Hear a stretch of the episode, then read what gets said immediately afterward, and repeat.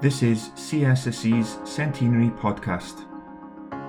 This week we're joined by Paul Rawkins, long serving member of the Cygnet Rowing Club, author of a book telling the club's story, and also author of the forthcoming story of CSSC. So I'm here with um, Paul Rawkins, who is the author of the CSSC history book. Um, today we're going to cover 1921 to 1939. So, hello, Paul. Hello.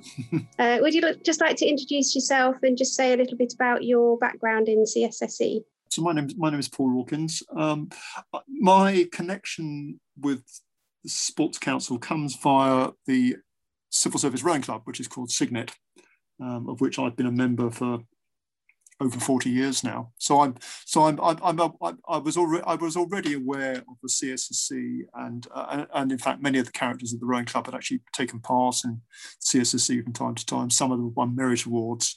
So it, it, it wasn't um, the Sports Council was no stranger to me really. Uh, uh and in in 2015 the rowing club uh, celebrated its 125th anniversary, um, and I wrote the history for that and we sent a copy of it to the Sports Council as a courtesy, really.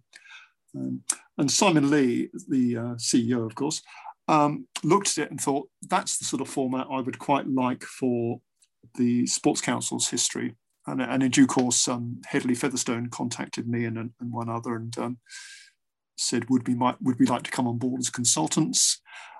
Um, we said we could certainly think about that. Um, and then we had another meeting, which was probably at the end of 2018, I think, uh, where we discussed how this might all work. And at the end of it, they said, Do you think you could just write this book? and so that's where we ended up. And so, then, so at that point, I signed up to become the author. how did you actually, um, did you follow a similar format for writing the book then? Um, you said Simon Lee liked the format, but did you have a kind of a process that you followed when you were actually starting to write the book? Essentially, I have followed the same format as the Cygnet one, which was fairly short chapters, um, subheadings, quite a lot of subheadings, and and um, and, and, plenty of pictures really. So there's lots of lots of to, just to, to space it out really, because because I mean one one of the things about histories of this nature, and it's true of the Rowing Club one, and probably many others, is that there aren't too many people who will sit down and read it in its entirety. Most people will just look at the pictures and dip in and out. it needs to be interesting. Uh, it, it, it, needs to be manageable. Um, uh, you don't, we don't need we don't need huge tracks of text which people are never going to work their way through. So, had anyone attempted to write the CSSC history before? Well, actually, uh, when I was thinking about this, and, and I think to get me on board, they said they said, look. Um, take, get, take a look at this. And I was handed this um, wodge of photocopies, really. Um, and it turned out to be a history that a guy called Charles Howard had written in 1948. And Charles Howard was one of the um, the sort of founding fathers of the, uh, the, Sports Council. He was he was a post office employee, um, and he'd been he'd been you know he'd been pushing this idea of a, um, a civil service post office wide sports club for a long time, and he'd not really got anywhere with it. And then, of course, um, when the when the sports when the, when the idea finally got off the ground, he really he really got on board with that and uh, was a great proponent uh, all the way through for best part of 25 years. And he was the editor of the Civil Service Sports Journal. He was the first editor, um, mm. and he wrote he, he, edited it on and off for best part of uh, probably best part of 50 years, I should think. Right. Um, but in any case, he in, in 1948 he sat down and he wrote a thing called "An Idea Was Born." Yeah. Um, which is basically an account of the first 25 years, and it's a, it's a, it's quite a romantic tale in a way, but uh, but it is it's the best thing we have really for that early era. It just adds the colour that we wouldn't necessarily have got otherwise. Yeah, that's great. The post office were really predominant in the early days of CSSC, weren't they? Numerically, they were the majority, certainly. Yeah, and they already had quite a few sports clubs of their own, actually, because Cygnet, Cygnet, uh, the rowing club was in fact a post office club oh, right. to start with. And you must have had such a wealth of information um, did a lot of that come from? Was that from um, information that was stored at um, head office? Were there a lot of different places that you had to go to gather? The head office didn't have any archi- any archives to speak of, really. At least they didn't. All it was all in a cupboard, really. It was in a right. cupboard in Simon in Simon Lee's office, basically. Yeah. And it only later trans- it only later transpired that there was another cupboard, and that didn't come to light for a while. but um, but at least um, I mean, civil servants are good record keepers, so that they pretty much wrote everything down, which is quite handy. Initially, a lot of the stuff came out of a thing called The Civilian, which was a publication that appeared weekly um, and was and circulated in, within Whitehall. That was quite useful just for the first, the first five years. And actually, um, I actually went to the Post Office Museum and camped there for a, a number of weeks just to go go through all this stuff.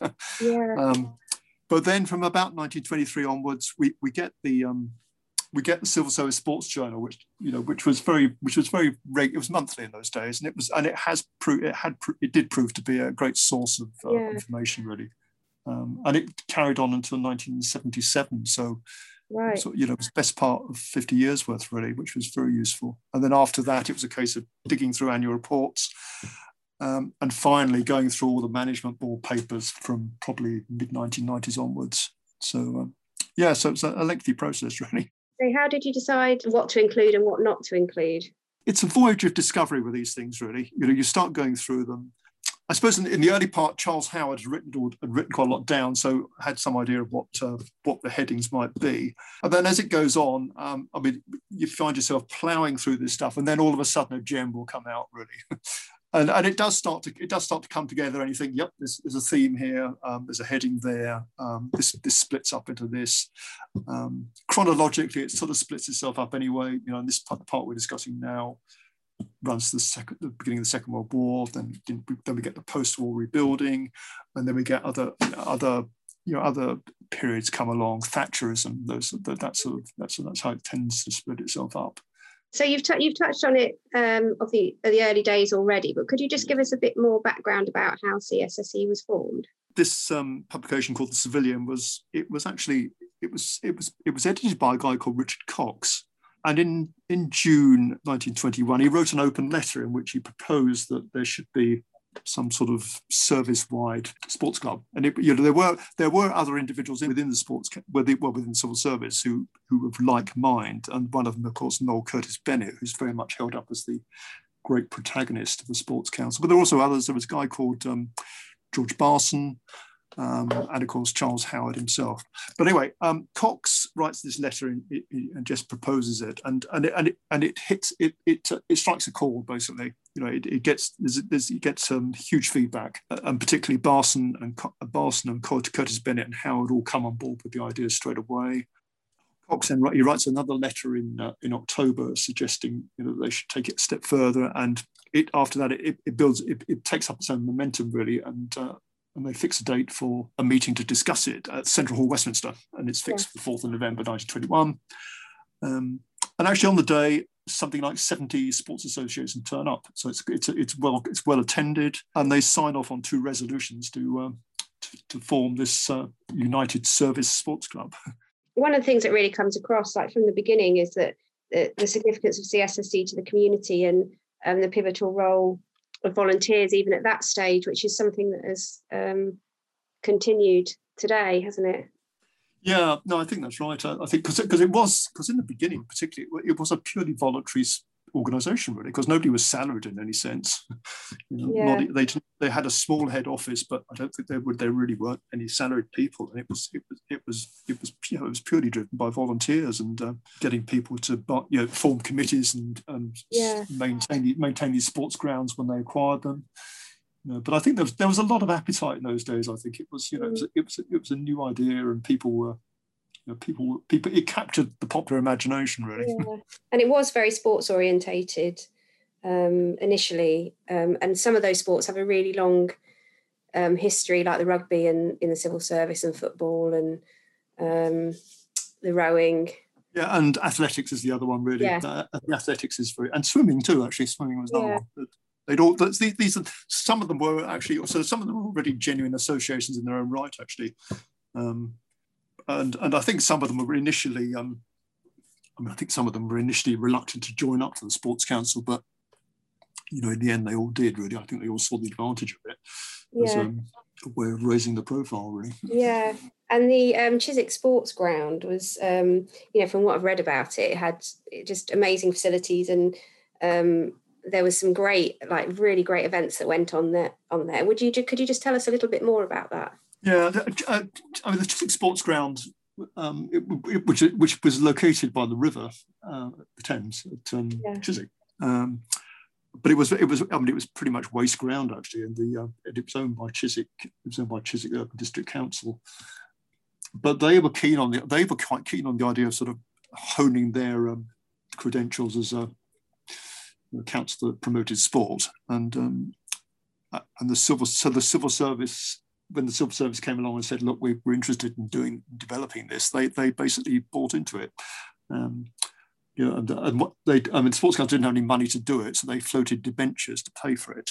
But it was, it was, it was, um, it was constructed very quickly. Really, it was. I think the idea was floated in 1924. By 1926, it was up and running basically, and it was, yeah. you know, it, for its time, it was a state of the art. It was a state of the art facility, really. It, um, yeah. The one, actually, one thing it lacked was probably running tracks for athletics, but apart from that, it um, it caters for a great many sports, and it was really seen as the jewel in the crown, really. And it was this, you know, particularly, uh, uh, um, and in fact, the, the council at Chiswick also developed the Riverside Promenade at the same time, so the whole thing is set into this landscape. Yeah. Um, and it was, uh, yeah, it was a great, it was a great place to be doing uh, big events, really. And of course, it was opened in February 1926 by King George V and the real and the crown and the sort of the icing on the cake later in the year was they had a landmark cricket fixture against the Australians, um, yeah. the national side who happened to be in the UK at that time and agreed to uh, play yeah. the Sports Council. I mean, needless, uh, needless to say, the Sports Council didn't win, but uh, but yeah. they did attract a huge number of spectators. You know, it was really a big moment, really. So. It, um, and there were out then there were subsequently similar matches actually they played new zealand 27 they played the west indies 28 so it was, um, you know, it was a great, uh, it was a great facility. Yeah, I think it must have been just such an amazing time. And of course, the rowing club is um, still there as well, which the rowing club was part of it, and the rowing club still uh, is, is, still in existence, of course. Mm, the Cygnet Rowing Club. Yeah, and the Civil Service Lady and the Barnes Bridge Ladies Rowing Club, which oh, Barnes Bridge, of course, yeah. There's, there's two sides of it, and that's all still, but and that's of course still yeah. civil service, so that's all still there what particularly um, has struck you um, doing the history?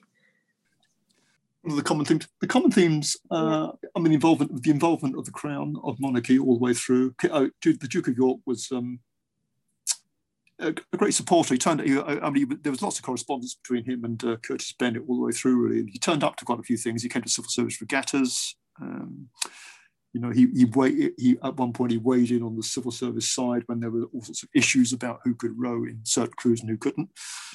Uh, so he so he was he was quite um, you know he uh, certainly pre pre war he was um, he was yeah. he, he, turned up at football matches and such like. I'm sure that yeah, there's lots of great um, figures dotted throughout the throughout the history. yeah, I mean, but there are actually there's there are just some interesting little asides, I suppose. I mean, it, to the extent that the Sports Council could claim to have won any gold medals at the Olympics. Uh, somebody called Lucy Morton, um, she was a swimmer. Uh, she and she was actually a telephonist at uh, in Blackpool, so it's a bit of a loose connection. but yeah. I think they sort of, I think they sort of took her as their own really. So she, she did win a gold in in um, with, with, certainly that first Olympics. Um, yeah. yeah, and there were and there were other women who um, who uh, certainly um, made their mark. Um, there was one. Uh, there was a cricketer whose whose name I don't recall now, but she's still alive. She is the oldest cricketer in the world now. she's, she's, about 108 now. So uh, really, but she played at Chiswick in the 30s. But uh, but she's now yes, no, she's done. She's still pretty. She's still pretty active. I mean, I think she. I think she she passed her driving test at the age of 104 or so. Yeah, yeah. So that, there, there have been, yes, no, absolutely, yeah. So yeah. there are, so there are, there have been some characters passing through here. Really, in yeah. fact, I mean that's it. Really, I think it's to, you can you can't really capture. It's hard, it's hard to capture it all because there've been so many people who've passed through. Yeah. You know, volunteers, competitors, bureaucrats. Yeah, and I guess as, as we talk about the next, in the, when we talk about the next um, books, you'll see how that evolution and you know how the how CSSC has developed and evolved, changed over the years to what it is we'll um, yeah we'll, we'll um, wrap that up for today. Thank you for your time today, and very much look forward to talking to you about the next book. Yes, that's good. Yes, no, yes, that's right. Yeah, oh, and, and I should just say congratulations because at the end of this week, your um, you will have completed the manuscript, won't you? I think we will. Hopefully, yes, we will Yeah. be there. Was there actually? Yes, that's good. Yes, yes. So- Seventy-five thousand words down the track. We've uh, pretty much there now. That's yes, an that's absolutely good. massive achievement. Yeah. So, undertaking, so that's Certainly hoping to get it printed in the not too distant future. Yeah. Excellent. good. All right. That's great. Thanks, All right Claire. then. Yeah. All right. Thanks very much. Thanks. Okay. All right. For more stories from CSSC's past, please visit cssc.co.uk